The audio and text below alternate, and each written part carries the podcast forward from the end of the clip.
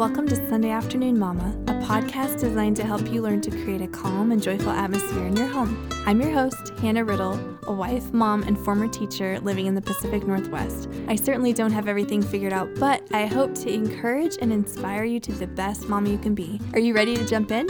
Today, we're privileged to talk with my husband and guest, Jonathan. In this episode, we'll wrap up our discussion of Tuscan inspiration for our lives and homes, hear about an epic racing tradition, and discover how a simple pancake brunch helped us savor our Saturday. This is episode 52. Here we go. Well, thank you, Jonathan, for being with me again today, and thank you, listeners, for tuning in this week. Thank you so much for having me again.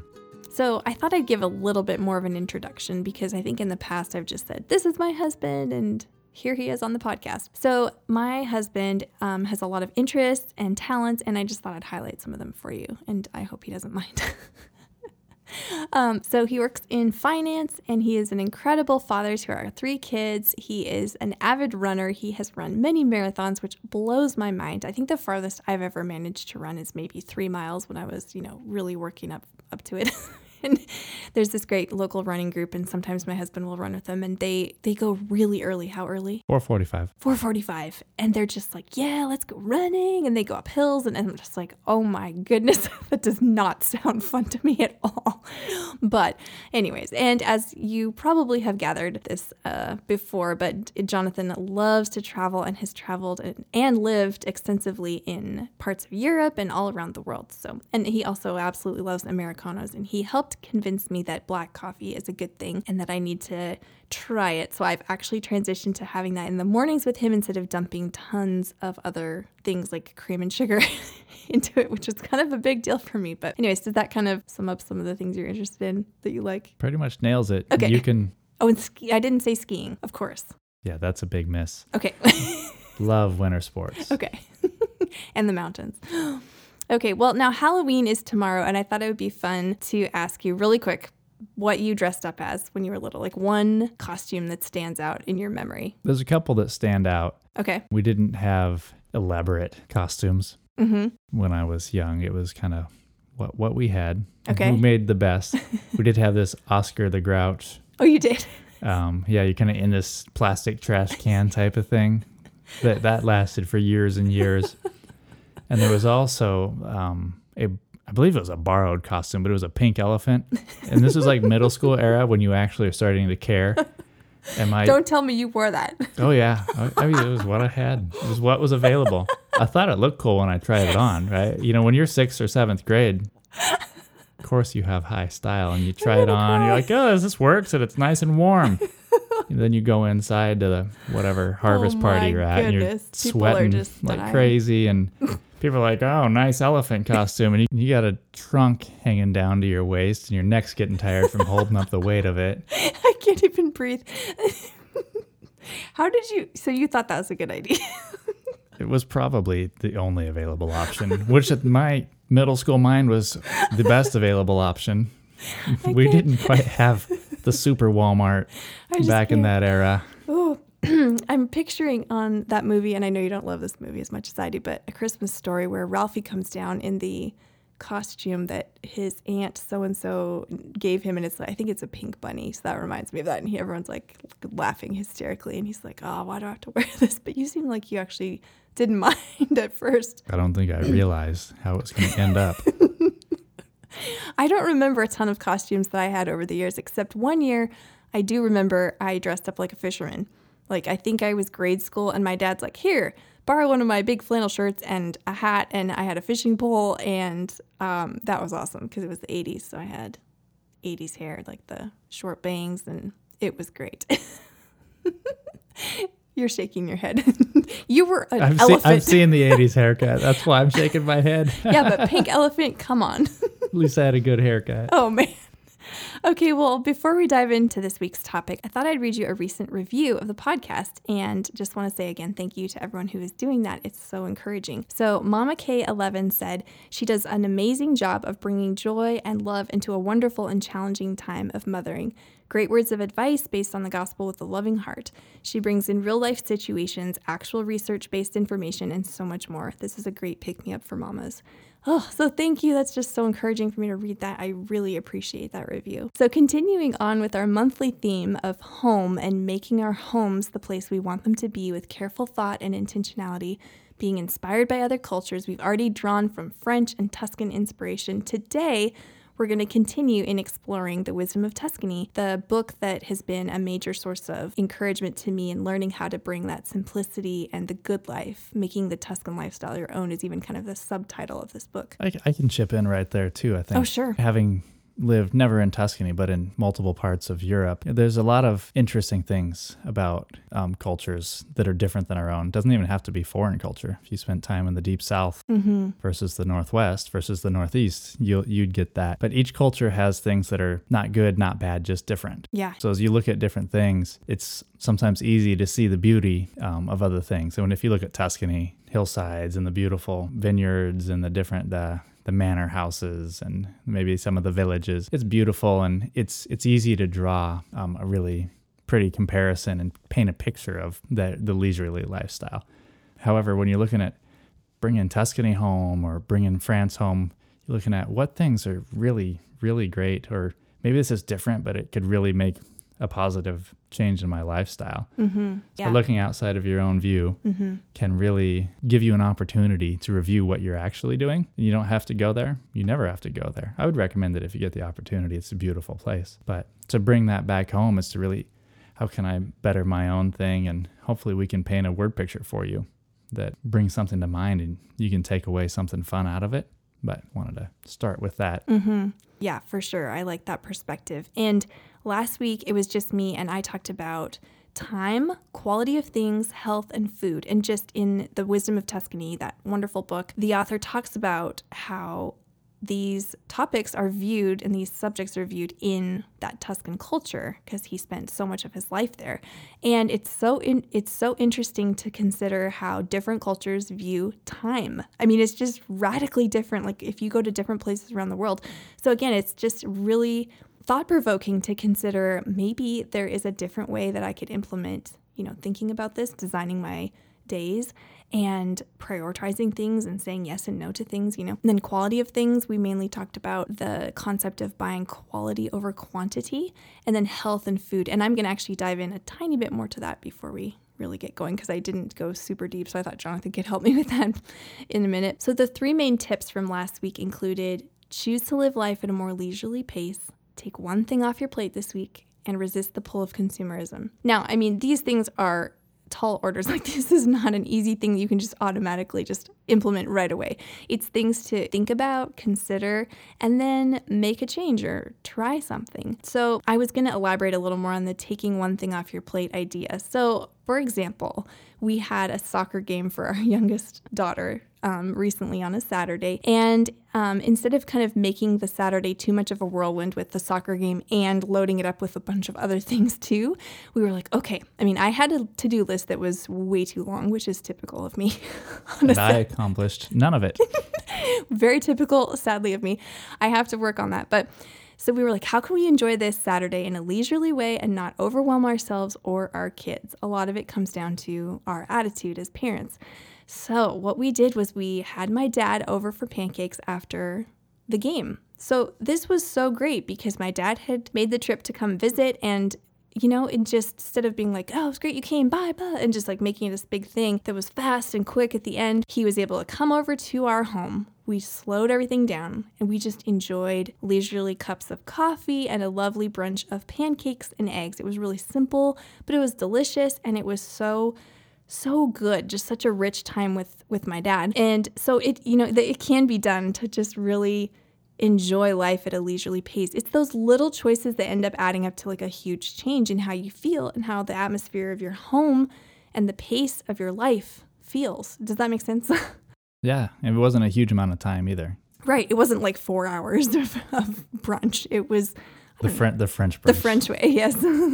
so I don't know. Any thoughts on that? Know, I think it's little things like spending an hour with, you know, my father-in-law, your father, um, can really feed into him and his life and letting him hang out with the kids instead of, oh, we need to rush on to this and that. There are things to do, I, um, things I still haven't done that I'll try and take on this Saturday.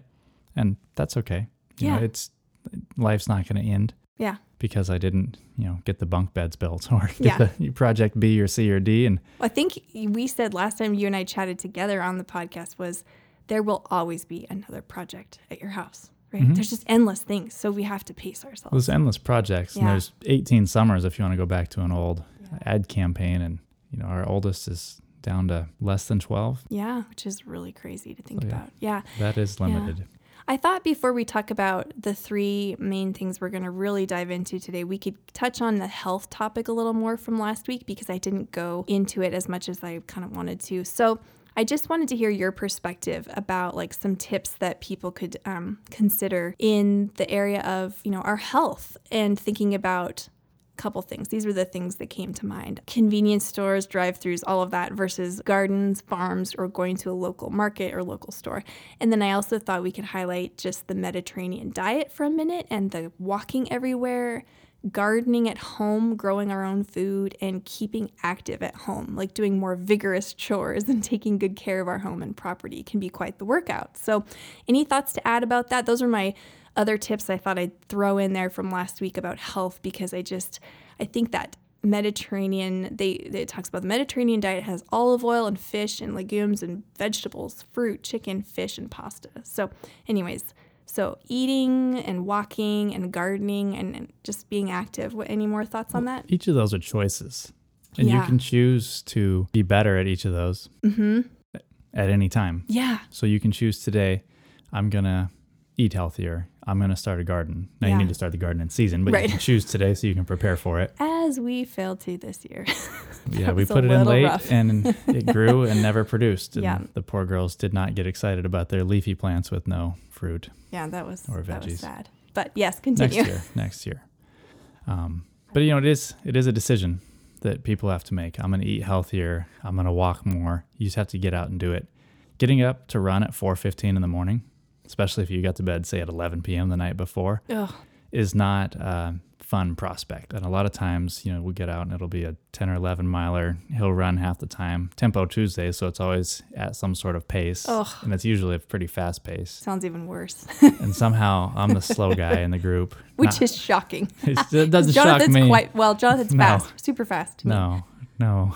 I mean, but there is a lot faster. I suppose. try, Yeah. um, and I'm inspired by other people that that succeed so much more naturally than I do. Oh, but more realistically, other than you know getting up and running, making the choice to do that, uh, making the decision to walk a little more. Maybe it's around the block. Maybe it's half a block the Yeah. first time.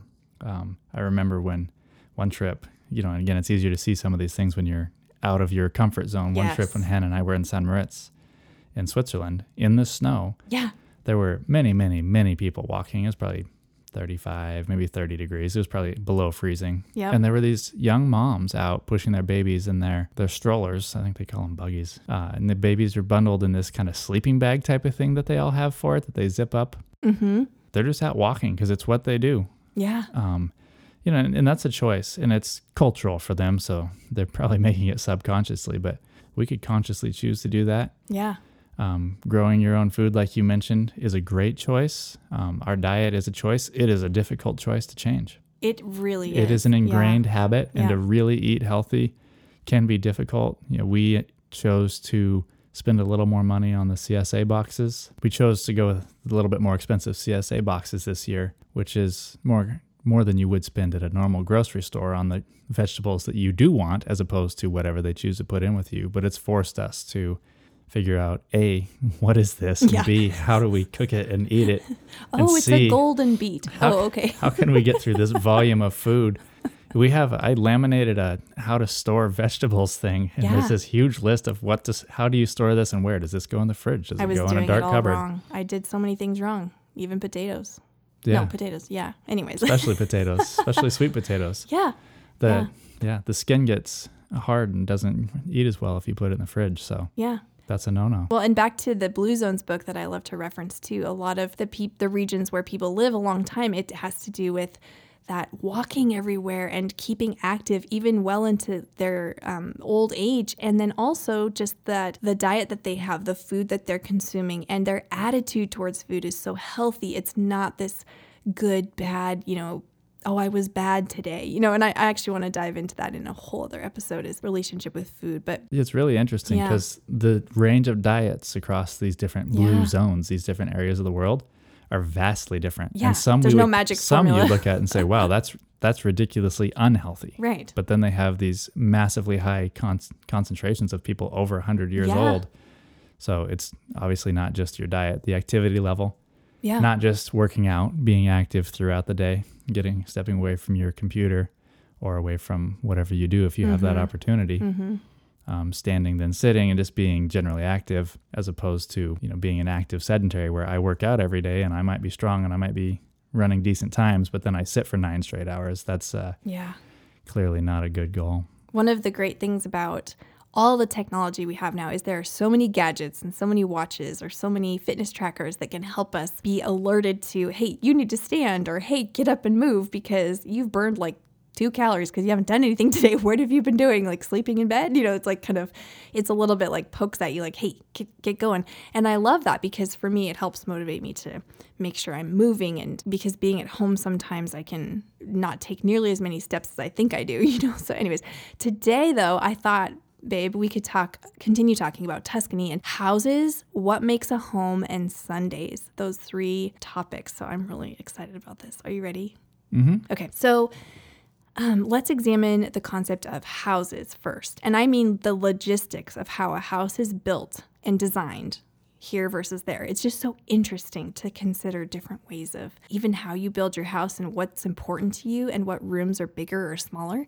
So, our values as a culture can actually be reflected in our home design. Isn't that true? Like it's it's easy to become obsessed with bigger and uh, bigger size and like design and the neighborhood you're in and status and everything. And I find it really interesting that there's this tiny home movement, right? And so I think it stems from the desire that people are slowly having again of like, I want to connect with nature more. I don't have to have all this stuff. I'd like to be less burdened by all my stuff and that whole concept of minimalism. I want to get back to a simpler life. I was reading a blogger's thoughts on smaller living, and he said, the tiny life provides huge financial advantages and the ability to have a lifestyle filled with adventure. For most Americans, a third to a half of their income is dedicated to the roof over their heads. That means many people will spend a lot of time figuring out how to afford their homes. Buying a house often translates to at least 15 years of working over your lifetime to pay for it. And then they go on to say many Americans, like they claim 76% of Americans are living paycheck to paycheck, which is kind of a sobering thought. But he, he finishes by saying, we work hard to afford bigger houses than we need. We continue to work so we can fill our homes with more stuff, items we may not need but buy anyway. Many Americans are overwhelmed by their packed schedules and obligations. They're tired of running the rat race. So I'll link that article in the show notes, just why people are drawn to the tiny house movement. Do you have any thoughts on that? And I'm not trying to elevate that concept. I'm just saying it's interesting to think about why that's happening here right now. I love the concept of it. I think some people try and use it as a shortcut to think of, oh, I'm just going to get a tiny house and Right. park it on my friend's driveway Right. and save a, a boatload of money. Um, and that may be pressured more by huge amounts of student loans and consumer For debt. sure, yeah. People frustrated with um, generally kind of where they're at in society. Mm-hmm. But you know that aside, there's something really nice about having a very well situated, nice little place, easy to clean, Yeah. easy to deal with. Having ownership of your possessions as opposed to them having ownership of you Mm-hmm. is a huge deal. I mean, with that said, I'm a huge fan of a larger house too, right? And having the space to do what you want. You know, and if I'm going to go build a dream home, it's going to be a little bigger than smaller. But the you know, the idea of of smaller and simpler and not spending our entire mhm. life. Um, there's some strong financial wizards out there that recommend no more than 25% of your salary. And the most Yeah, conservative Going to your house. on going to your housing, and the most conservative say no more than 25% of your take home salary, Ooh, yeah. which um, that's tough to do. I mean, you almost end up living in what you feel is like a shack compared to your, your peers at the same income level. If you did that, Yeah. that is the best way to build wealth. But you know, you get a, above 25 of gross, you start getting 33 or 40 percent, and you're going to find yourself house poor, and it's going to be difficult later on. Mm-hmm. So in that, then you're a slave to your job because you have to pay that big mortgage, that big rent, or you know, So it, it can uh, definitely cause a lot of financial strain starting on a house that you may not need, right? To be honest. Yeah, and I've also heard it said that the average American home is about 2,600 square feet, right now. I think that sounds about right. That's close. Yeah. Whereas in Tuscany, our inspiration right now, like for this episode, the homes are solid and simple and smaller than ours. And I'll just read a quote from chapter 12 of this book. Um, he says The Tuscan house, much like everything around it, makes sense in every detail. The rooms are small. There are no frills, no extras, because creating them and maintaining them would take time away from more important things, which I thought was just a beautiful concept. Well, yeah, And- and some of that too. I mean, if you don't have your own bedroom with your own TV when you're, you know, nine years old, you may be forced to go spend time in the family room, spend time with grandma and grandpa if they're over at the house all the time. Or better yet, if you live in an area where there's okay weather, spend time outside. And you can live life indoors and outdoors, which is just a healthier option overall. So yeah, it can it can having that smaller home can actually force you to live healthier. And I think your tendency to be happier might skyrocket having that smaller house and not having the options that we give ourselves. Some of it's fundamental when you build with stone versus wood, the Well, option yeah. to build larger. And those older houses, you know, they just simply, it was a different world in, in building. But in that, you know, we, we can hide alone in our mansions, um, relatively speaking. Yeah. Well, I was reading, um, actually, a listener sent me an article about the one of the greatest health epidemics right now is loneliness in in our country, and so it's it's becoming a real a real problem. But this concept of how we think about houses, how we build our houses, is actually really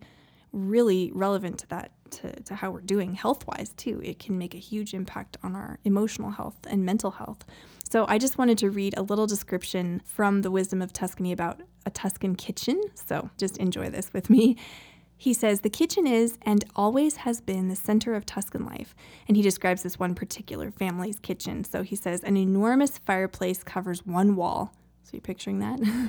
its great brick hood is supported by stone columns with huge lintel in between, and below the hood on a raised hearth inside the fireplace, really, are two low benches where you sit on winter nights.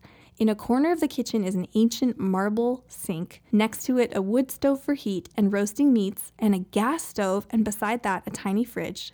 There is no use for a big one, for Tuscans eat whatever they can fresh. In a far corner is a couch, and in the middle, two tables, one with a marble top, ideal for kneading and rolling dough, the other covered with oilcloth where the family eats. For the big Sunday lunch with company, the tables are joined as one. Can you just picture that and how just a different feel that would give your home and the, if the kitchen's designed like that? I don't know. That just really struck me. Yeah, I mean it's it's a different design than we typically go with, but if you were um, fortunate enough to live in an open concept home and your kitchen extends to the living room, you get a little bit of that benefit right there. If, if you have a galley kitchen, it's a little little more difficult, and you're going to have to work harder to bring that kitchen out. Maybe set you know set a spread, and then enjoy it as a group. So maybe a little more work for you. We have a galley kitchen at Yeah. our at our house personally. You know, it's definitely a beautiful picture when you have that centered around that, and it's not centered around TV or or individual spaces where Yeah. there's no conversation. Yeah, there was a history professor at Harvard who is quoted in this book, The Wisdom of Tuscany, and he's talking about this big house represents the American family, each person having their own television, their own bathroom. And then he said some houses are even designed with three playrooms for two children. you know, he's kind of exaggerating, but this way the, the family members rarely have to interact and the notion of compromise is simply out. So I definitely see that in our culture, our propensity towards bigger equals better and more personalized, individualized. Everyone has their own space. But as you mentioned,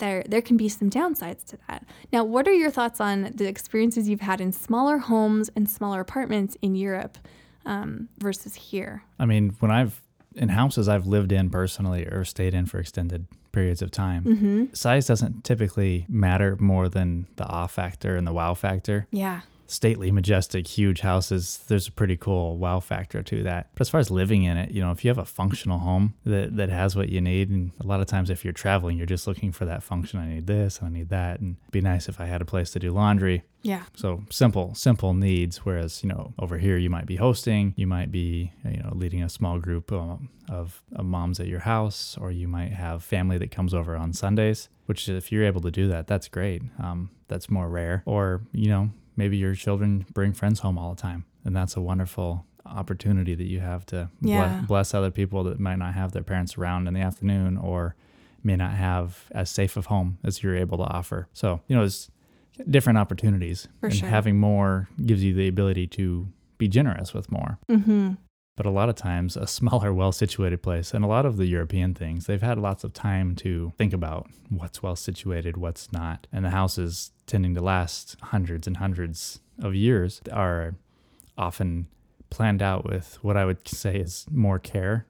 Whereas we'll put together something that we think, oh, this design looks really nice. And then we get into it in a few years and it's like, yeah, it's not really loving this. And we end up saying, well, there's no perfect home, but you know. Yeah, two years ago, I remember um, how delightful it was. We woke up in this small apartment in our first night in France, and we had coffee and a croissant on this little tiny but very adequate balcony. And I just remember thinking, you know, this day to day it might start to feel a little crowded, but it was it worked. And the balcony happened to look over this little river, and it was just so beautiful that you were like, well, I have this outdoor space too. So that's a cool thing about smaller homes. Sometimes if there's great outdoor space that you can utilize, that ends up really contributing to the quality of your life too.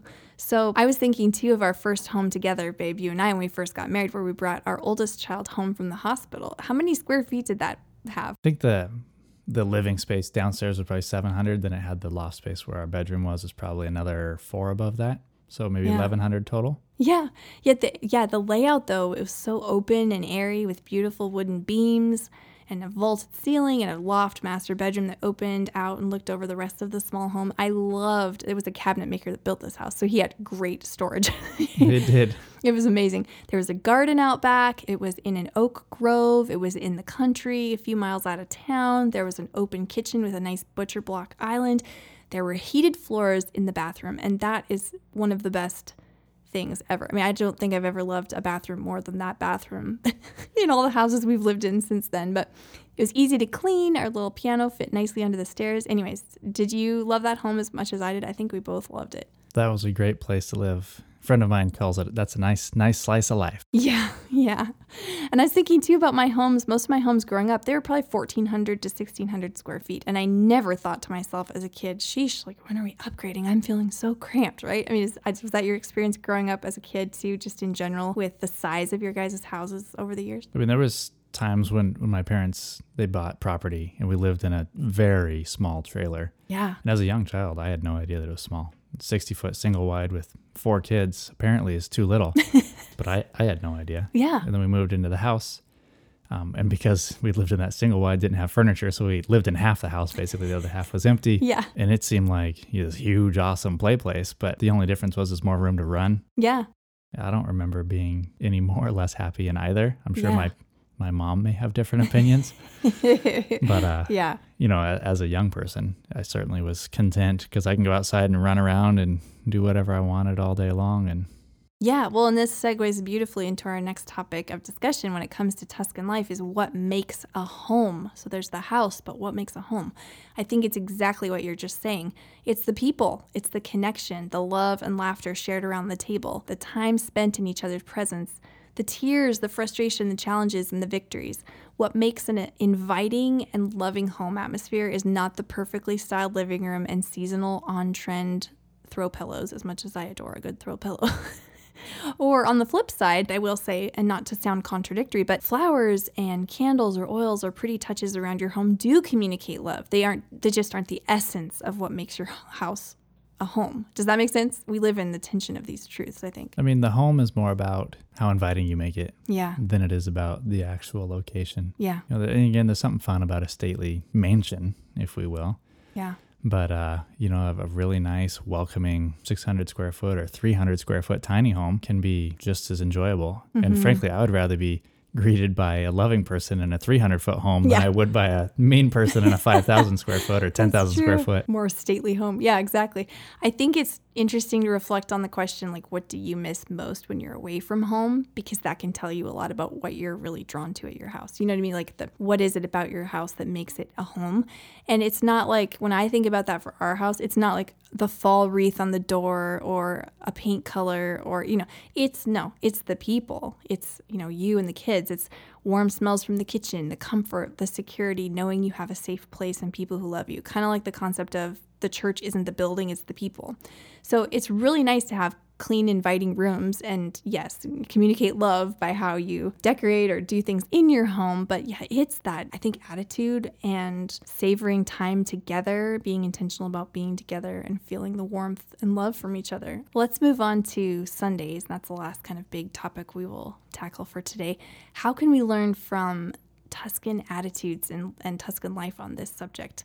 Um, one of my main passions, and I know yours too, you inspired me with this a lot, but in even starting this podcast was to encourage all of us, including myself, to get back to a real Sabbath practice, to take Sunday and make it much more sacred, to not cram it full to the brim of activity and rushing and consuming or working or stressing. Clearly, in the name of this show, even I am advocating that we have a Sunday afternoon spirit and habit of resting more deeply, honoring God with our quiet, and ceasing from extra strain and activities so that we can begin the next week refreshed and recharged. So, what have you noticed? About, especially in your time in Europe, just the attitudes towards Sunday. Now, not even a lot of times it's not even really linked to anything religious at this point, but it's it's this honoring of the day still, even though the person closing their shop might not be a person who believes in God. You know what I mean? So, what have you noticed, like in your time in Germany, especially? Well, in Germany, I mean, I think Tuscany is not terribly far from this. Rural Germany, I'll uh-huh. speak for. This is not Berlin. This is not Munich. A lot of the stores will close at 12:30 in the afternoon, mm. and this would include a local gas station. This would include the pharmacy, yeah. um, the grocery store. On a weekday or Sundays? Exactly. On a Saturday. Oh, Saturday. Yeah. Close at 12:30. And they won't reopen. They're closed until Monday morning. Ooh, that's amazing. The restaurants are still open. Um, if you need gas, all of the rest stops along the Autobahn are yeah. still open. So you can travel. It's right. not like they expect you just to stay completely idle. Yeah. But when that's your culture and that's how it's been forever and how it, at least at this point, how they think it'll always be, then you just get used to it. I'm going to go get my shopping done. And I, have got mm. bit by it a few times. Not not picking something up, and it's like, oh shoot, I had to get go to the pharmacy, and I didn't. Yeah. I think on one so trip we did I'll have go to go Monday. to the pharmacy and we couldn't or something. Yeah, and then they actually can't remember what happened. We didn't end up going. and We yeah. didn't get to pick up the the thing we, we wanted in time, and then we were out of town. And it was it was a pharmacy that I can't remember what they had. It was something special. Yeah, but didn't get it. Yep. But getting to it, it it forces things like in your um, episode about French charm with yeah. Nadia the other day. She talked about you know when we went out on someone's birthday or something, yeah. some sort of dinner, and maybe it was her mother's. There was a four plus hours at the restaurant. Yeah. And that's very conducive to everything else is closed but the restaurant. Yeah. We're gonna hang out at home or we're gonna hang out at the restaurant, and it it encourages that. Yeah. Um, in small town Germany, I remember almost every Sunday, one of my neighbors in this little village would be the, the right term for what we lived in, would go for walks. And the neighbors were in their mid 70s mm. and they'd mm. walk with their grown son and daughter in law and their teenage grandkids would often go with them, not always. And it, the charm in that, some of the inspiration of why why you and I mm, are here talking mm-hmm. on this podcast today, slowing down and being family oriented. And these weren't perfect people. It wasn't based on religion for them. Uh, much of Germany's historically religious, but not actively. Um, it's based on culture. Yeah. Um, but it's a culture we can adopt. That's yeah. one of those things where it's not better to do that. It's not worse to do that. It's different. But if you look at it, you think maybe I adopt that and I could actually improve my life, which then you could say, well, isn't that better? yeah. um, it's not better in such a sense. I don't know. Yeah. No, I love that in The Wisdom of Tuscany, he dedicates an entire chapter to Sundays, and he begins boldly by stating, Not long ago, we had a sensible society that resembled that of Tuscany in a most important aspect. We thrived on each other's company. But we have changed in a generation to a people thrilled to the point of being mesmerized by objects. So, again, just Sunday afternoon mama, the whole thing that we are are aiming at is just adopting more of that attitude of, of respect and a reverence, like treating that day, the Sunday, as a as a special day and a different day from the rest of the week, and doing things that help pace yourself throughout the week, so that by the time you get to your next week and your next week, that you're not just running on empty. So you've had time to refill your tank, so to speak. If you have a great Sunday, you're far more likely to have a great week. Yeah. I mean, that's just fact of how it is. Mm-hmm. And if you are living happily in um, great communion with family and friends, you're going to live to be older. Yeah. So if you're gonna have better weeks, you're gonna live to be older. You're oh, likely yeah. also happier. You know, these are things that you know, hopefully we can take them away and say, maybe not everything we do is creating the pinnacle of happiness for us. Yes. Um, maybe we're slaves to debt, or maybe we're not, you know, no one's ever going to be perfect. But Mm, some of these tips are to better, hopefully, help people better their lives. Um, yeah. Well, I think we just have to remember we don't have to surrender to the mindset that's kind of all around us about anything. So, if a lot of people view Sundays as the day to cram more things in before the next week, we don't have to necessarily go along with that. There's Mhm. other ways to think about our Sundays. Yep. Um, or it doesn't. I mean, Sunday is. It's nice if you can do it on a Sunday Mm-hmm. because that's more it has some cultural history to it. But since our world's twenty four seven in the the entire United States, it, if you're working on that Sunday, I know there's a time where I did my Sunday was basically a Saturday. Yeah. We had to flip flop. yeah. I mean, in those times where you just, Yep. if this is my relaxed day, because Sunday I'm gonna, you know, hit it hard, and I work from one until 10 p.m. and I that's how it is.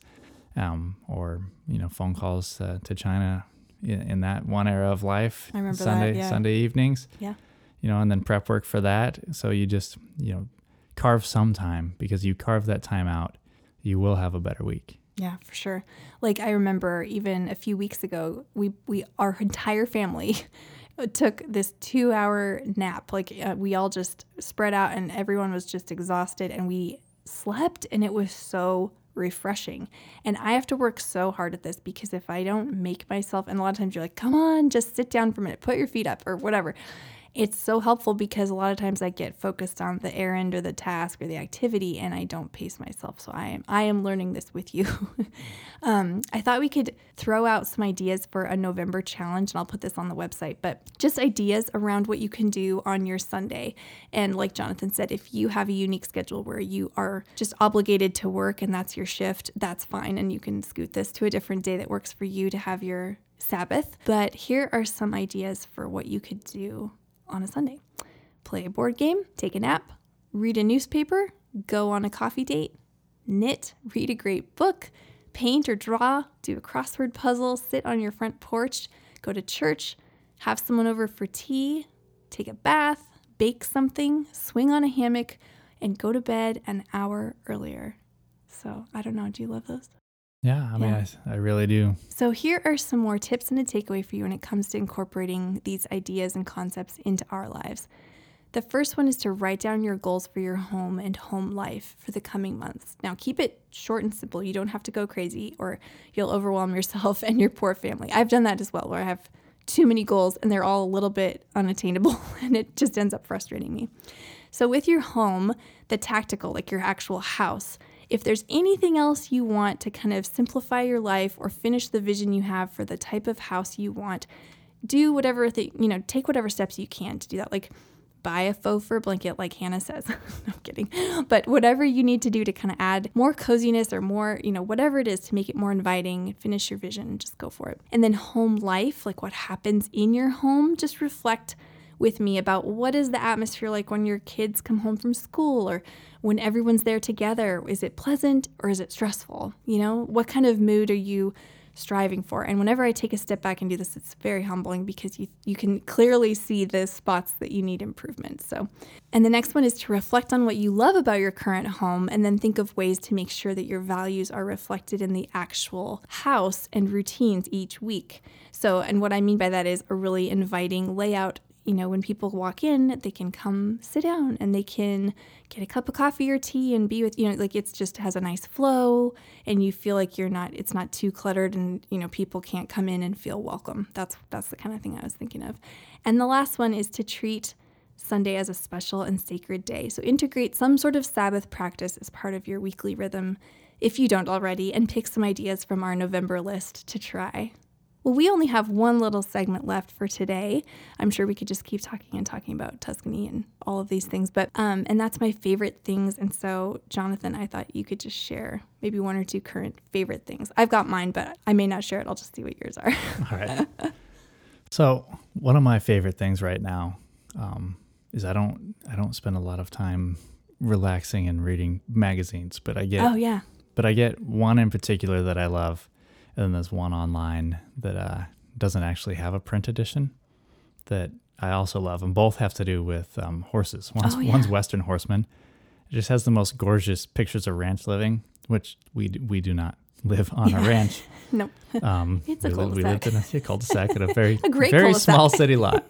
Um, I love the pictures that they have inside of these magazines. Um, the online version is uh, something called the, the Thoroughbred Daily News Weekend Edition, and it only comes out once a month, ironically, but they have stunning photography. Oh yeah. And the September edition was all about European race race differences. The main one that they were talking about was the Palio Mm. in Siena, which is quite a Tuscan land. And Siena is a really so awesome. really neat town that was its own. They thought, at least they thought they were their own little mini empire. But they have a horse race, for better or worse, however you feel about racing, in their downtown um, piazza, Mm-hmm. and they fill it with people. I mean, just jam pack it full, and then the horses race a few times around the ring of the piazza. They bring in a bunch of clay, pack it in, and uh, it's the horse that finishes first, with or without the rider. Oh, wow. you know, it, it's one of those. It's just a few minutes of insanity, Yeah. and it's contrada against contrada. So they have each the city is divided into something in nature like 17 different sections Wow. and they are highly competitive. So when we're talking about Sunday afternoon, doesn't mean that all these or the Tuscans that they're laid back people. Right. They're very intense, and if you watch videos about the the Palio, you can it's some it's some pretty interesting watching and pretty crazy stuff. Um, for the looks of it, it looks like they're trying to be ethical with the horses and how they treat them, and it's it's an industry unto its own. So it's not it's not a, an evil empire, but they're going out and being crazy and getting super excited. I mean, they are rooting for their home contrada, and they and they add some religious, of which I would say is almost superstitious Mm, yeah. um, Yeah. stuff to it about bless the horse and the rider and this and that. Isn't it hundreds of years old? I thought I would. Oh looked it yeah, up this, the other this goes back Yeah. hundreds of years. Okay, this has Mhm. been a while, for a while. Yeah, and they do it twice a year um, because they can't fit all.